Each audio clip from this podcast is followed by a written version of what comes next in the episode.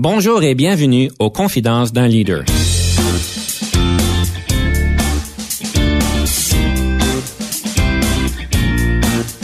Ici Denis Lévesque, coach de cadre. Nous avons donc l'honneur et le privilège de recevoir en studio des leaders qui ont marqué leur communauté afin d'apprendre de leur expérience et de s'inspirer de leur sagesse.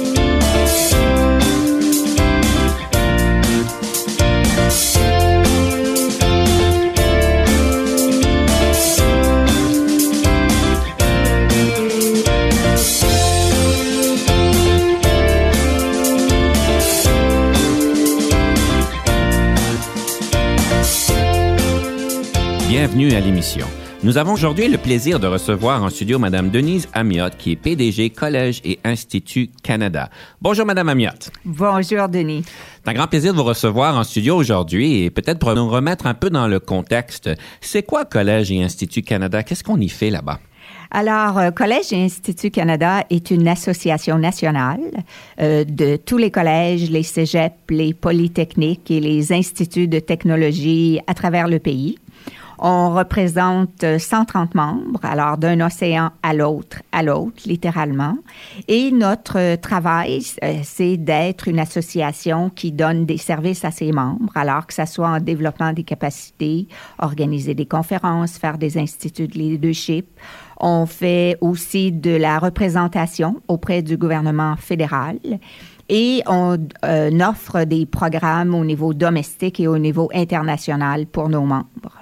Donc, vous faites euh, une représentation face au gouvernement fédéral, mais l'éducation, c'est pas un dossier provincial? En fait, l'éducation, vous avez raison, c'est de juridiction provinciale et territoriale. Cependant, le gouvernement fédéral joue un grand rôle euh, du côté de l'éducation, que ce soit au niveau des transferts, au niveau du financement. donne beaucoup de financement en recherche appliquée.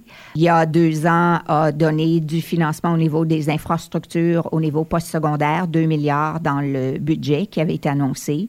Il y a naturellement des mesures qui influencent l'éducation, ne serait-ce qu'au niveau des visas au niveau des politiques euh, d'immigration. Alors, ce sont au niveau des droits d'auteur. Alors, ce sont tous des dossiers qui sont très, très importants pour euh, nos membres. Dans ma recherche, Madame Amiotte, qu'on vous, on dit que vous êtes une femme d'idées. Vous avez des centaines de mille d'idées. En fait, on les a pas calculées, ça, ça prendrait trop de temps. Mais souvent, on voit des, des leaders en entreprise qui ont une tonne d'idées. Alors, d'un côté, c'est très positif. Et d'un autre côté, ce qu'on entend dire, c'est qu'on a besoin de quelqu'un pour gérer ces idées-là et cette personne-là. Donc, comment ça marche avec vous et est-ce que vous êtes vraiment une femme d'idées? je pense que je suis tombée dans la potion quand j'étais jeune. On me dit que oui, j'ai beaucoup d'idées. Je trouve toujours des façons d'ajouter quelque chose ou de remettre en question le statu quo, qu'est-ce qui existe. Et la façon de me gérer, ce que je dis toujours aux gens, c'est que il faut, quand vous venez me voir, amener des idées.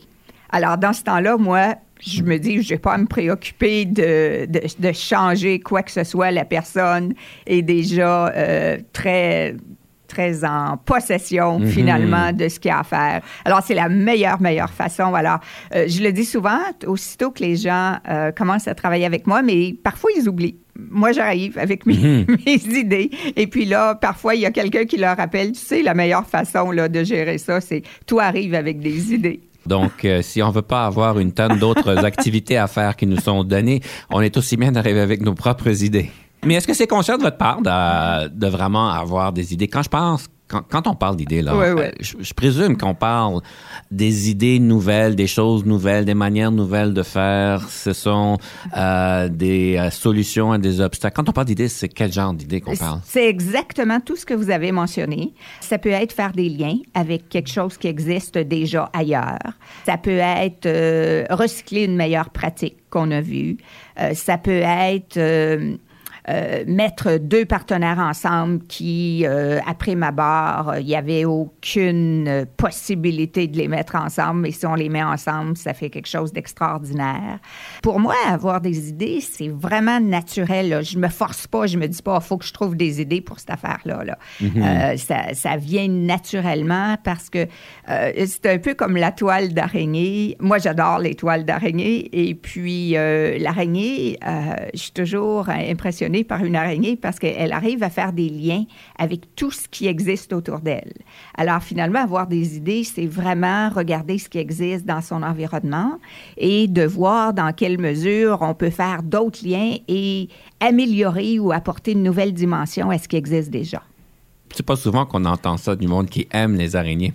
Moi, moi je suis une biologiste alors de formation et euh, j'ai toujours adoré les araignées et j'aime pas quand on, quand on les détruit. oh là là. Alors, vous avez donc beaucoup d'idées. C'est quelque chose qui vous vient naturellement. C'est pas un effort. C'est pas quelque chose de conscient que vous faites. Non, effectivement. Ça vient très, très naturellement. Et c'est quoi le but? Le but, c'est de, d'améliorer ce qui existe.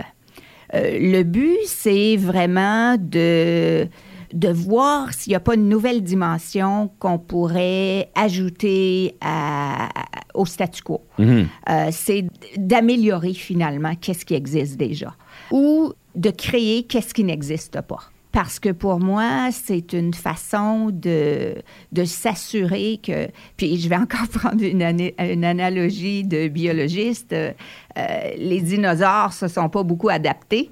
Ils n'ont pas beaucoup changé euh, leur environnement en fonction de ce qui existait, ce qui arrivait, puis on sait ce qui leur est arrivé. Et c'est quoi qui est arrivé? Ils sont disparus, C'est, c'est pas le fun, ça. effectivement. En fait, vous avez dit plusieurs fois le statu quo. Vous n'aimez pas nécessairement le statu quo. Puis en fait, il y a quelqu'un qui m'a dit que vous aimez dire le statu quo. Peut-être que c'est, oui, peut-être que c'est une, une façon euh, un peu de me taquiner.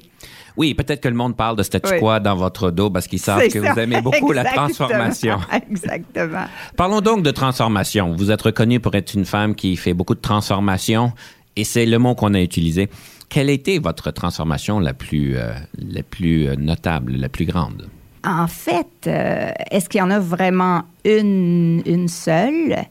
Euh, la transformation, c'est pas une chose en particulier, c'est d'être capable de, de s'adapter, Mhm. c'est d'être capable de tenir compte de son milieu, tenir compte de son environnement, des gens avec qui on, on travaille. Euh, alors, euh, dans, dans ma vie euh, personnelle, dans ma vie professionnelle, il y a constamment eu des, des transformations. Euh, pour euh, toujours, moi je pars toujours du principe, euh, quand on arrive quelque part, il faut laisser l'endroit euh, mieux que ce qu'il était quand on était, quand on est arrivé. Euh, sinon, qu'est-ce que ça a donné de, de s'y rendre? Euh, et d'y travailler? Et puis, j'ai j'ai constamment ça en tête. euh, et euh, je pense que ça fait partie de ce processus de vouloir toujours euh, s'améliorer, euh, de, de, de vouloir euh, évoluer, évoluer avec les gens, évoluer avec qu'est-ce qui se passe. Euh, puis pour moi, les plus belles transformations, c'est quand j'ai vu des gens autour de moi euh, se transformer, devenir, je vais dire, devenir plus grands. Euh, plus grand dans leur cœur, plus grand dans leur tête, euh, plus grand dans les possibilités qu'ils pensaient euh, qui existaient pour eux et finalement qui se dépassent. Alors, ce sont les plus grandes transformations. C'est fantastique. En fait, j'aimerais revenir là-dessus, mais c'est le temps pour notre première chanson. Quelle est la première chanson que vous avez choisie et pourquoi est-ce que vous l'avez choisie? J'ai choisi Emmenez-moi de Charles Aznavour. La raison, c'est que, premièrement, c'est une très, très belle chanson. Euh, c'est une chanson que je connais depuis, depuis beaucoup, beaucoup d'années et elle me fait penser à mon voilier. Moi, je fais de la voile et à chaque fois que j'entends ça, je me retrouve sur mon voilier.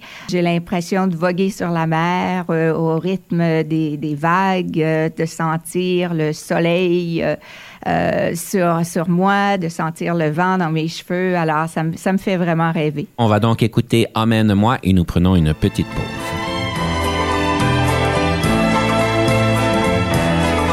vers les docks où le poids et l'ennui me courbent le dos. Ils arrivent le ventre alourdi de fruits, les bateaux. Ils viennent du bout du monde apportant avec eux des idées vagabondes, reflets de ciel bleu, de mirages. Traînant un parfum poivré de pays inconnus et d'éternels étés où l'on vit presque nu sur les plages. Moi qui n'ai connu toute ma vie que le ciel du Nord. J'aimerais les barbouiller ce gris environ de bord. Emmenez-moi au bout de la terre, emmenez-moi au pays des merveilles. Il me semble que la misère serait moins pénible au soleil. Dans les bars à la tombée du jour avec les marins. Quand on parle de filles et d'amour, un verre à la main. Je perds la notion des choses et soudain ma pensée m'enlève et me dépose un merveilleux été sur la grève. Où je vois tant dans les bras l'amour qui comme un fou court au devant de moi et je me pends au cou de mon rêve. Quand les bars ferment, que les marins rejoignent leur bord. Moi je rêve encore jusqu'au matin, debout sur le port. Emmenez-moi au bout de la terre, emmenez-moi au pays des merveilles. Il me semble que la misère serait moins pénible au soleil. Un beau jour sur un rafio craquant de la coque au pont. Pour partir, je travaillerai dans la soute à charbon. Prenant la route qui mène à mes rêves d'enfant sur des îles lointaines où rien n'est important que de vivre.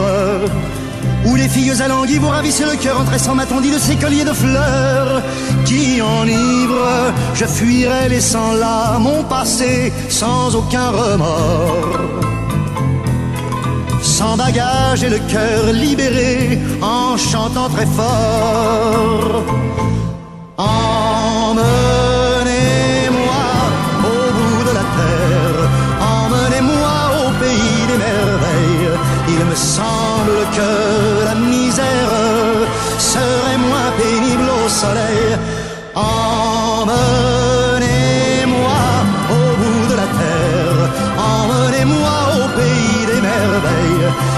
Semble que la misère serait moins pénible au soleil. La.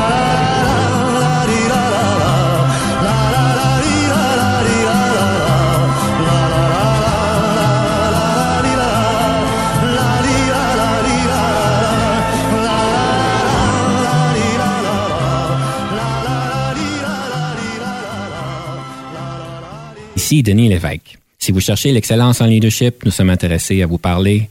Venez nous visiter à solutionoptigestion.ca.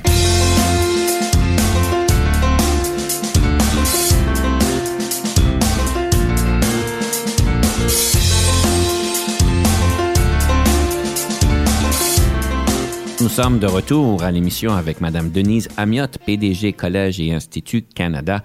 Et avant notre petite pause, nous parlions donc d'une transformation. Et Madame Amiotte, vous parliez que quelque chose qui vous motive énormément, qui vous plaît énormément, c'est quand vous voyez une transformation d'une personne en particulier.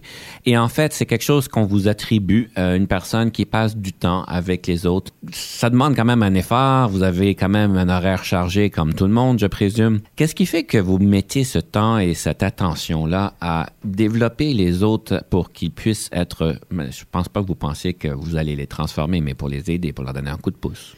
C'est l'amour des gens. C'est euh, le, plaisir de, les voir euh, changer, le plaisir de les voir se transformer eux-mêmes et de découvrir euh, ce qu'ils pensaient pas qu'ils pouvaient être. J'ai eu la chance moi-même de faire du coaching, d'être coachée, euh, de prendre des programmes de coaching. Et euh, j'ai vu la transformation que ça pouvait créer, créer chez une personne, en- entre autres chez moi. Et j'ai, je me suis toujours dit, ben, cette heure-là, ça vaut l'investissement. Et souvent, ce que je dis aux gens, écoute, ce que je fais avec toi, un jour, fais-le avec quelqu'un d'autre, de telle sorte que finalement, c'est une roue qui tourne. Parce que si on le fait tous, bien, la Terre va, va mieux tourner. Pour moi, euh, l'exemple que je vais donner, c'est aussi quand quelqu'un fait une entre, des entrevues pour moi, pour des postes. euh, je les appelle tous personnellement par la suite pour leur dire euh, qu'est-ce que j'ai observé.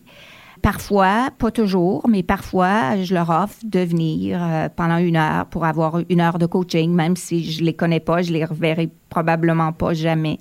Mais c'est vraiment dans un but d'aide hmm. euh, pour que justement la personne euh, puisse montrer à plein ses, ses, capacités. Et puis, une fois que tu as vu qu'est-ce que le coaching pouvait faire chez une personne, ça te lâche pas. Euh, et ça a été la même chose pour moi d'avoir, j'ai beaucoup de mentees, j'ai plusieurs mentees en fait à travers le monde. Alors, euh, j'ai mes mentees de, l'Est, de l'Ouest, euh, j'en ai à différents endroits au Canada aussi. Et, et pour moi, c'est important, ça, ça fait partie de de donner en retour finalement parce que euh, moi j'ai reçu, j'ai reçu de la vie, j'ai eu des expériences extraordinaires. Alors si je peux en faire bénéficier un tout petit peu quelqu'un, euh, ben tant mieux. C'est particulier de votre part de dire à ceux, je présume c'est ceux qui appliquent pour des euh, postes qui se rapportent à vous directement, pas nécessairement à toute l'organisation, vous serez toujours prise à, à faire des, j'ai jamais entendu ça, quelqu'un qui prend le mm. temps de pouvoir dire, écoutez, euh, vous, avez, vous avez, malheureusement, vous n'avez pas eu le poste, mais euh, je vais vous donner mes observations et puis on pourrait passer du temps pour voir comment on peut améliorer ça. C'est vraiment particulier. Comment est-ce que le monde réagit à ça? Ils sont surpris. J'en ai eu un euh, justement cette semaine à qui j'ai parlé lundi.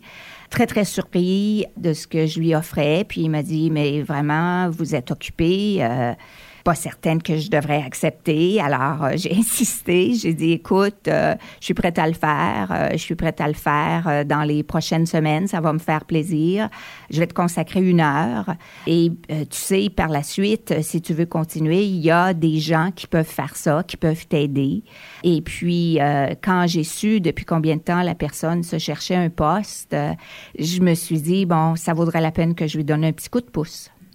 Est-ce que tout le monde prend votre, votre, votre offre de venir vous rencontrer? Tout le monde. 100% 100% Personne n'a refusé. Personne? Personne. Et quand ils sortent de, cette, euh, de ce temps-là, comme c'est quoi leur état d'âme? Qu'est-ce qu'ils en retirent? Qu'est-ce qui se passe après? Ce que j'ai observé, c'est qu'ils se sentent un petit peu plus légers. Mm-hmm. J'ai l'impression, quand ils rentrent, ils sont, euh, les épaules sont plus basses.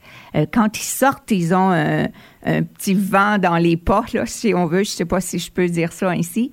Ce que je, vois, c'est que je leur offre finalement des techniques, des, des, trucs. Euh, des façons de se vendre parce que finalement, c'est un art faire mm-hmm. des entrevues et ce que j'observe souvent, c'est qu'il y a des gens qui sont très embarrassés de parler de leur réalisation. Ils savent pas comment. Et euh, une fois que tu, tu, connais un peu une structure, comment t'y prendre, ben c'est beaucoup, beaucoup plus facile. Et puis, ce que j'entends des gens, c'est que ça les aide. Et il y en a qui ont trouvé des postes par la suite et qui me sont revenus et qui ont dit merci beaucoup euh, parce que j'aurais probablement pas eu le poste euh, euh, si j'avais peut-être pas eu cette aide-là. C'est quoi le truc le plus populaire, si je peux dire, que vous donnez ou le conseil le plus populaire qui revient le plus fréquemment? Vous avez parlé de se vendre, mais est-ce que vous avez quand même, vous, un format, une méthode? La, première chose, c'est la préparation. Je trouve qu'il y a des gens qui viennent dans des entrevues sans se préparer. Puis quand je dis se préparer, ça veut pas dire seulement lire sur l'organisation où on veut travailler. Ça veut dire être capable de parler de ses propres réalisations, qu'est-ce qui est déjà arrivé, quel a été leur, euh, leur rôle dans ces réalisations-là ou dans ces succès-là, et s'ils avaient à recommencer, est-ce qu'ils changeraient quelque chose?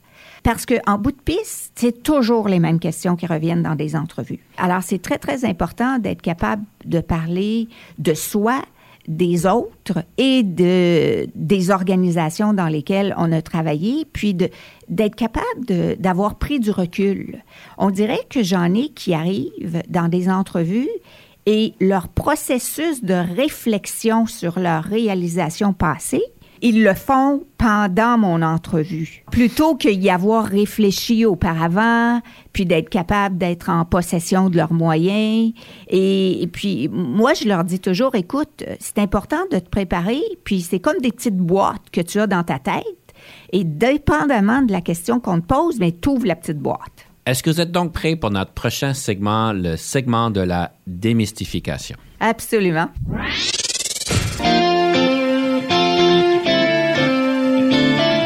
Donc, c'est un segment qui nous vous permettre, en fait, de démystifier un mythe sur le leadership ou la gestion pour que ce soit bien clair et qu'on le comprenne.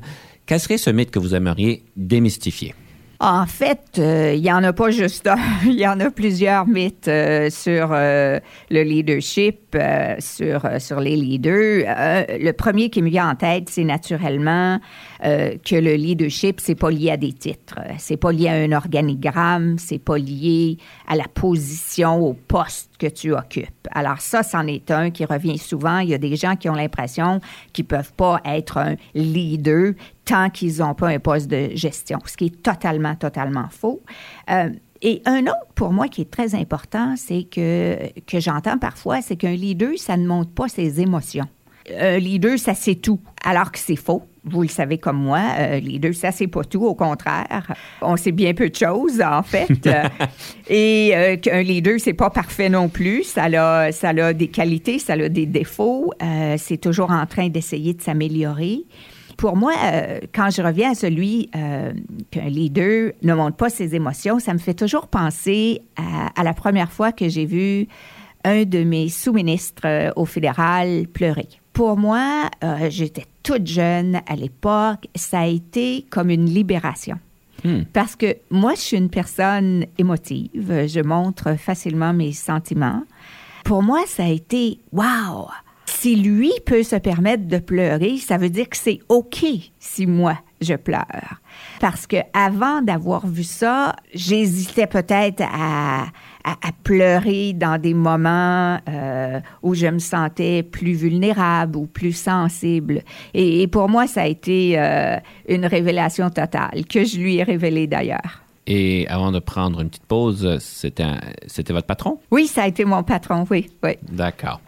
Merci beaucoup pour ceci en passant et j'aimerais passer aux deuxième, euh, deuxième chanson. Quelle serait cette deuxième chanson que vous avez choisie et pourquoi l'avez-vous choisie? Alors, euh, j'ai choisi une chanson de Leonard Cohen, Alléluia.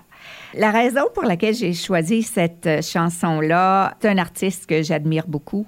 Cette chanson-là, euh, c'est une chanson qu'on aime peu importe notre âge, peu importe euh, d'où on vient, de quel horizon on, est finalement. C'est une chanson qui est émouvante. C'est beau, ça donne des frissons. Pour moi, c'est pas tant les paroles, parce que les paroles sont pas évidentes. Euh, ils ont plusieurs interprétations, en fait.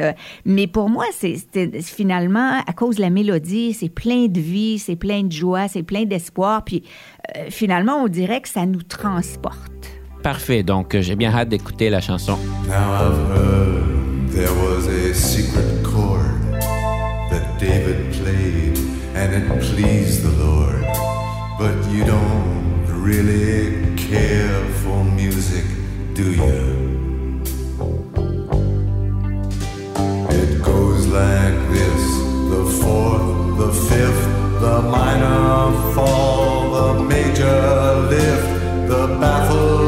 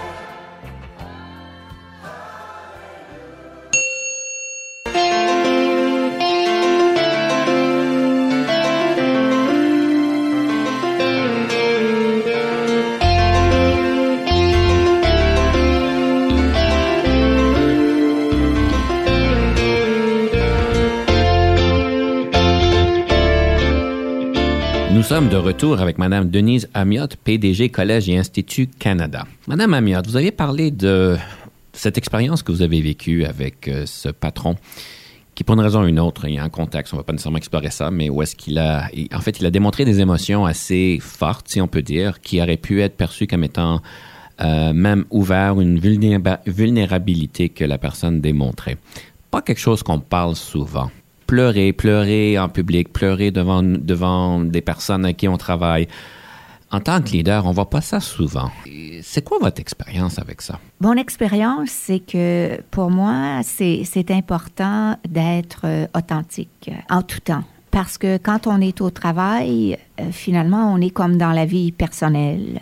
C'est important d'être une personne avec des émotions, de montrer sa vulnérabilité, parce que quand on montre sa vulnérabilité, euh, l'autre euh, devient en fait plus authentique aussi et est prêt à montrer sa vulnérabilité et euh, ensemble, on devient plus vrai. Moi, je m'attache beaucoup, beaucoup aux gens. Chaque fois que j'ai quitté un emploi, j'ai pleuré. Je pleure toujours deux, trois semaines avant de quitter. Le premier jour où je commence le nouvel emploi, je ne pleure plus. Et, les, les gens, finalement, me taquinent avec ça parce que euh, quand ils me voient dans le couloir les deux, trois dernières semaines, ils me présentent un Kleenex, un papier mouchoir pour me dire Ah bon, tiens. Euh, je me rappelle une fois quand j'allais quitter la fonction publique fédérale. Donc, ça faisait comme deux semaines et demie que je pleurais tous les jours. Et puis là, euh, c'était l'heure du lunch. J'étais allée à une, une session euh, qu'organisait l'APEX, l'Association des cadres de la fonction publique fédérale. Et là, j'étais toute fière de moi parce que j'avais pas pleuré de la matinée. Et à l'heure du lunch, euh, naturellement, tout le monde parle. Et là, quelqu'un me dit, Waouh, hey, ça doit être quelque chose de partir après autant d'années. Ah, là, naturellement, j'ai éclaté. Euh, pauvre gars, première fois qu'il me voyait, et puis euh, il savait pas trop quoi faire avec moi. Les gens autour de la table se demandaient, coudon, qu'est-ce qu'il qu'il lui a fait, qu'est-ce qu'il lui a dit? Mais pour moi, ça, ça fait partie de moi. Ma mère était comme ça, euh, j'ai un frère qui est comme ça. Euh, et puis, je pense que quand on est capable de, de montrer nos émotions, euh, les gens ensuite réalisent notre humanité. Mhm. Euh, et puis pour moi, l'humanité, c'est très, très important. Euh, et ça, ça, fait partie de, de mon leadership, ça fait partie de, de qui je suis. Puis, euh, mon conseil aux gens, ça serait toujours, écoutez, n'hésitez pas à montrer euh, comment vous vous sentez parce que c'est c'est important que les, que les gens le sachent. J'aimerais donc passer à ce point-ci à un livre. Évidemment, on aime ça donner des ressources à nos auditeurs pour pouvoir continuer leur apprentissage en leadership, en gestion. Quel serait un livre qui a marqué votre euh, cheminement en leadership? C'est un, un livre qui est un livre en anglais. Malheureusement, je ne sais pas s'il existe en français. Moi, je l'ai lu en anglais. Et en fait, je l'ai lu trois fois. Euh, ça s'appelle The First 90 Days. Alors, Mhm. les euh, 90 premiers jours. Alors, faut pas le mélanger avec les 100 premiers jours, là, parce que je sais qu'il y en a qui, qui font de la confusion parfois. Alors, euh, finalement, ce livre-là, c'est sur comment accélérer sa courbe d'apprentissage et comment, euh, finalement, euh, se servir de réseaux qu'on a qu'on pourrait avoir et leur poser des questions par rapport à l'organisation où on est. Mais c'est aussi faire un recul par rapport à qui on est, par rapport à ses forces, ses faiblesses. Et ce qui était une force dans un emploi donné, est-ce que ça va devenir une faiblesse dans le nouvel emploi? Et euh, ça permet vraiment de- d'évaluer, si je peux dire, sa vulnérabilité euh, par rapport au nouveau poste, parce que ce, ce livre-là vient avec une série d'exercices. Euh, puis j'ai fait les exercices les trois fois. Et euh, ça, ça permet en même temps d'avoir un diagnostic rapide sur l'organisation où on va, parce que ça inclut euh, des séries d'entrevues avec les gens avec qui on va travailler, avec les intervenants qui euh, travaillent de près dans ce domaine-là, avec d'autres intervenants aussi qui peut-être ne connaissaient pas l'organisation et ça permet vraiment de, je dirais, de faire le tour du jardin rapidement. Le, le but, c'est d'accélérer justement sa courbe de transition. Alors, ça permet euh, de, de, de pouvoir transformer ou de pouvoir aller plus rapidement là où on veut aller, mais pas en se fiant seulement à soi. Et en se fiant, je dirais, à l'intelligence. Quand je dis l'intelligence, c'est les connaissances, le savoir-être, le savoir-faire de d'autres personnes. Alors pour moi, ça a été un livre puissant. Et c'est un livre que depuis mes trois derniers emplois, j'offre à chaque fois à toute nouvelle personne qui travaille pour moi. Et euh, je leur offre en leur disant ce qu'il a fait pour moi. Et ensuite, je ne leur en parle jamais. Je les laisse m'en parler. Et c'est phénoménal de voir comment je sais qui l'a lu et qui l'a pas lu. et, mais je leur en parle plus jamais. Parce que Mhm. pour moi, ça leur appartient. Oui. Moi, je leur ai fait ce cadeau-là Oui. euh, avec des bonnes intentions. Euh, moi, il m'a inspiré. Peut-être que ça ne les inspire pas autant et ça, ça c'est correct, c'est leur choix. Euh, mais pour moi, c'est, ça a été une révélation euh, de pouvoir lire ça. Alors, je veux l'offrir à d'autres aussi. J'aimerais passer à la prochaine, au prochain segment qui s'appelle La Rafale. Alors, La Rafale, je vous rappelle, c'est une opportunité de répondre à 13 questions d'une manière rapide. C'est 6 minutes. On veut bien prendre le 6 minutes au complet, mais on veut pas le déborder, puis on va pas finir en deux minutes. En tant que bon leader, on sait que c'est important de donner un message clair, efficace et qui, qui synthétise, si on peut dire, l'essence du message, mais de prendre tout le temps qu'on nous donne. Madame Amiot, est-ce que vous êtes prête pour le test? Je suis prête pour la rafale.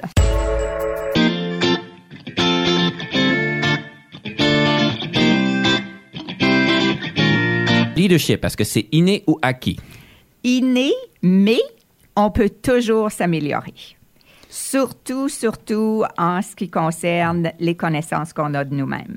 Je vous nomme des leaders dans l'histoire, lequel, laquelle préférez-vous? Gandhi, Jeanne d'Arc, Béatrice Desloges, Michael Jean, Nelson Mandela ou Louis Riel? Gandhi, définitivement. Je vous dirai pourquoi. Avez-vous toujours voulu devenir un leader ou est-ce un parcours de circonstances? Je l'ai toujours été. Ma mère me disait toujours que j'organisais les activités dans notre rue et puis j'avais 6-7 ans. Euh, je l'ai fait à l'école élémentaire, à l'école secondaire, euh, donc ça a toujours été avec moi. La différence entre le leadership et la gestion? Leadership, euh, l'art, l'art d'influencer peut-être les autres et de, de grandir et de faire grandir euh, l'autre. Euh, la gestion, pour moi, c'est l'administration de dossiers, l'administration de projets. Avez-vous déjà travaillé avec un coach? Et si oui, qu'est-ce que ceci vous a donné? Absolument. J'en ai eu plusieurs en fait. Euh, Gordon, Paul, Roxane. Ça m'a pris à mieux me connaître. Ça m'a aidé à savoir m'entourer, me discipliner. Et ça m'a aidé à voir comment je pouvais obtenir l'engagement des autres et moi m'engager pleinement, faire des déclarations aussi, faire des requêtes, etc. La meilleure formation en leadership que vous avez jamais eue? Probablement ma formation en coaching. Quelle marque de voiture conduisez-vous? Une Audi parce que c'est une quatre roues motrices. Votre passe-temps préféré? J'en ai deux la voile l'été et le ski de patin l'hiver. Le nombre d'heures moyennes que vous passez au bureau. Probablement dans la normale, mais si on me demandait le nombre d'heures que je passe à travailler la semaine, ça serait différent, probablement entre 60 et 70. En tant que leader, qu'est-ce qui vous frustre au travail? Probablement le manque de résilience. Des gens qui se plaignent mais qui ne se prennent pas en main. En tant que leader, qu'est-ce qui vous rend heureuse? Voir euh, mes employés se dépasser et d'améliorer ce qui existait. Je vous donne quatre qualificatifs. Situez-vous par rapport à ceci. Créative, bacarreur, cérébrale ou envieuse? Créative, dans mon travail, vous l'avez dit tout à l'heure, je suis comme un sac à idées.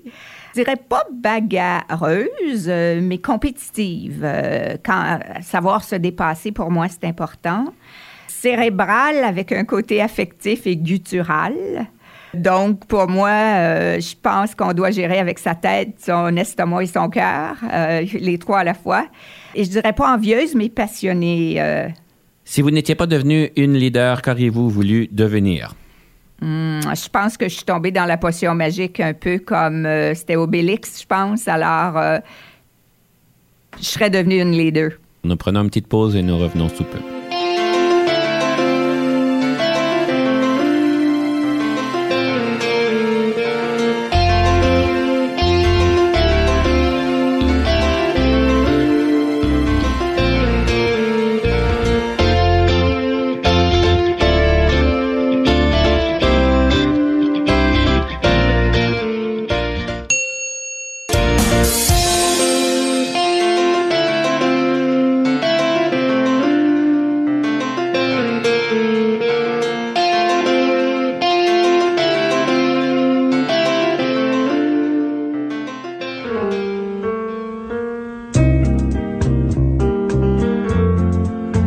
Tes gosses sont comme trois pommes.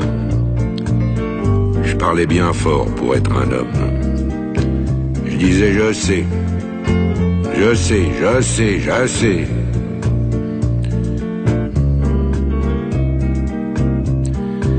C'était le début, c'était le printemps. Mais quand j'ai eu mes 18 ans, j'ai dit je sais. Ça y est, cette fois je sais.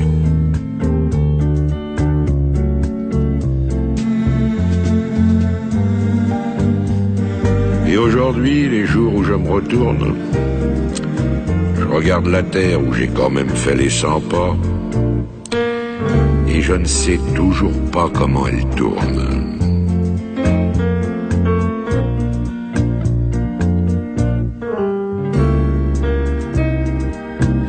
Vers 25 ans, je savais tout.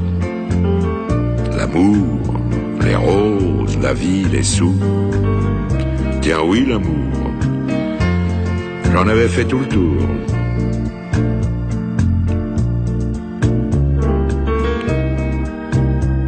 Mais heureusement, comme les copains, je n'avais pas mangé tout mon pain. Au milieu de ma vie, j'ai encore appris.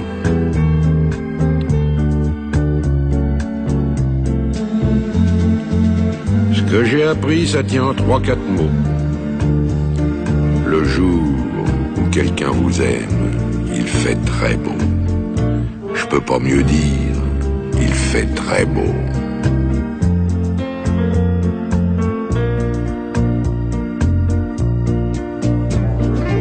C'est encore ce qui m'étonne dans la vie. Moi qui suis à l'automne de ma vie. On oublie tant de soirs de tristesse, mais jamais un matin de tendresse.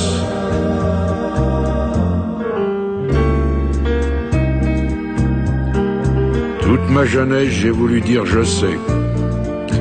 Seulement plus je cherchais, et puis moins je savais. Il y a 60 coups qui ont sonné à l'horloge. Je suis encore à ma fenêtre. Je regarde et je m'interroge. Je sais. Je sais qu'on ne sait jamais. La vie, l'amour, l'argent, les amis et les roses. On ne sait jamais le bruit ni la couleur des choses. C'est tout ce que je sais. Mais ça, je le sais.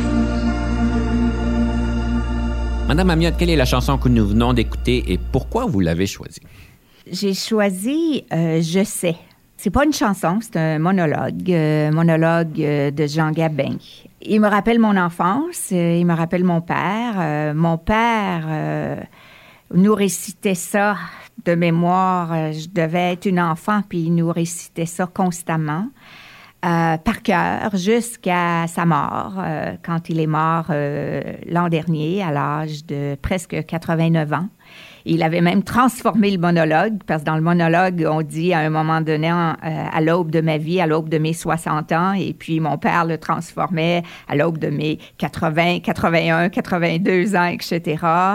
Euh, il le disait par cœur avec euh, un aspect théâtral et en fait, que ça raconte, ce monologue-là, c'est que plus on vieillit, c'est important de, toujours euh, s'apercevoir qu'il y a des choses qu'on doit découvrir, qu'on connaît pas tout. Il faut constamment se questionner parce qu'on sait vraiment pas tout.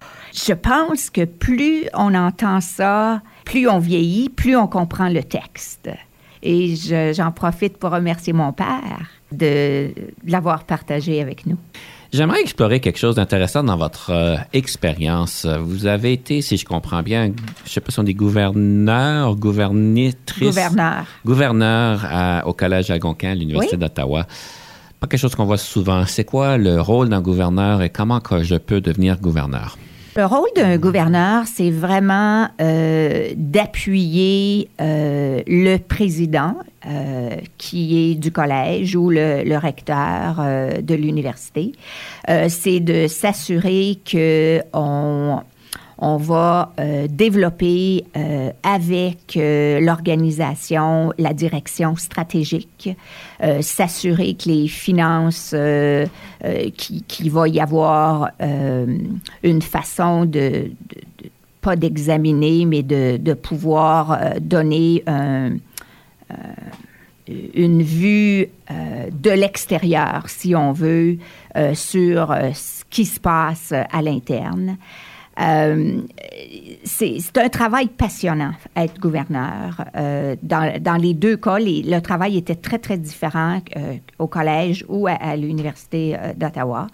Et comment on devient, c'est très facile. Il y a souvent des annonces qui sont faites. Il suffit d'aller sur le site web de chacune de ces organisations-là et de manifester son intérêt parce que ce qui est important euh, dans le cas de ces conseils d'administration-là, c'est de représenter la société où sont ces institutions d'enseignement-là.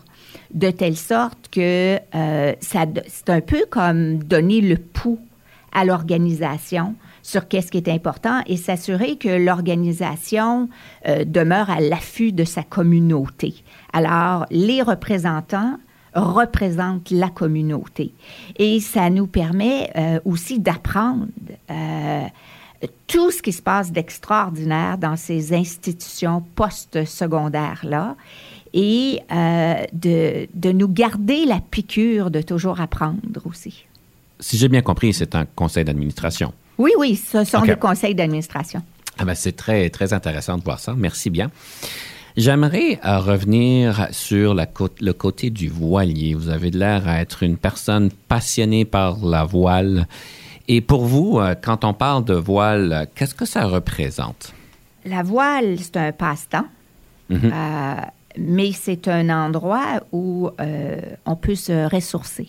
C'est un endroit où on doit constamment s'adapter. C'est peut-être pour ça que, que j'aime ça. On doit constamment se, transformer mhm. euh, quand on fait de la voile parce que le vent vient de n'importe quelle direction. On, on, doit constamment ajuster nos voiles.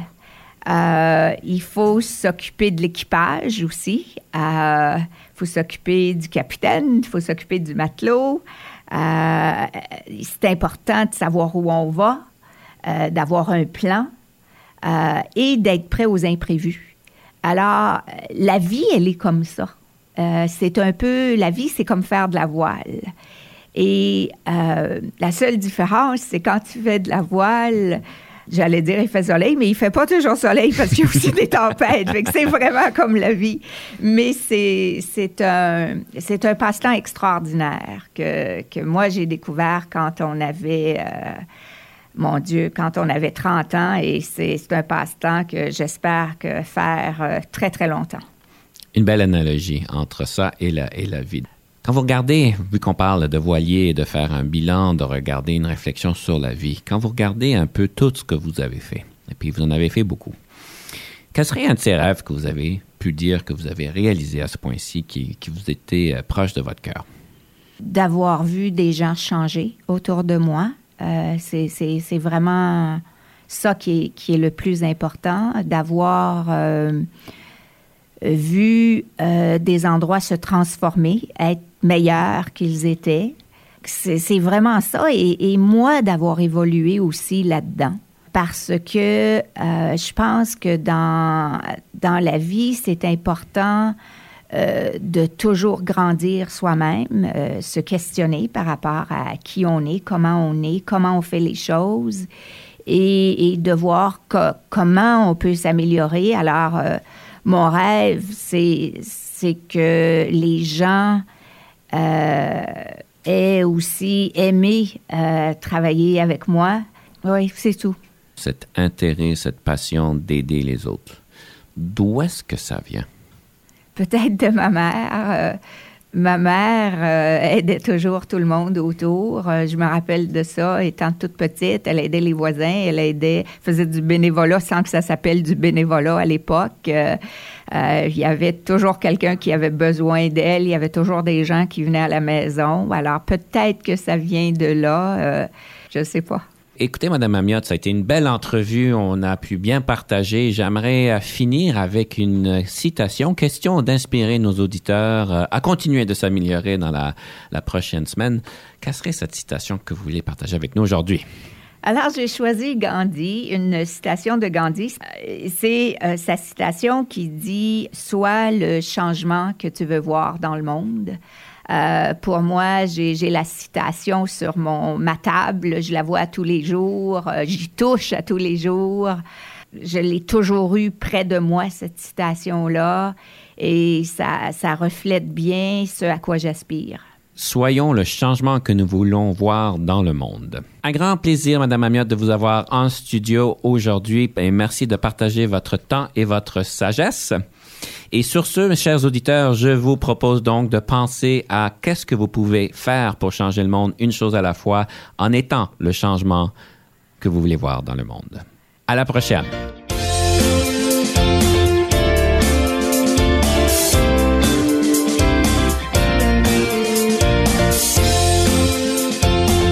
Conception, animation, entrevue et recherche, Denis Lévesque. Montage et réalisation, Jean-Paul Moreau. Confidence d'un leader est une production et une présentation d'Unique FM 94,5.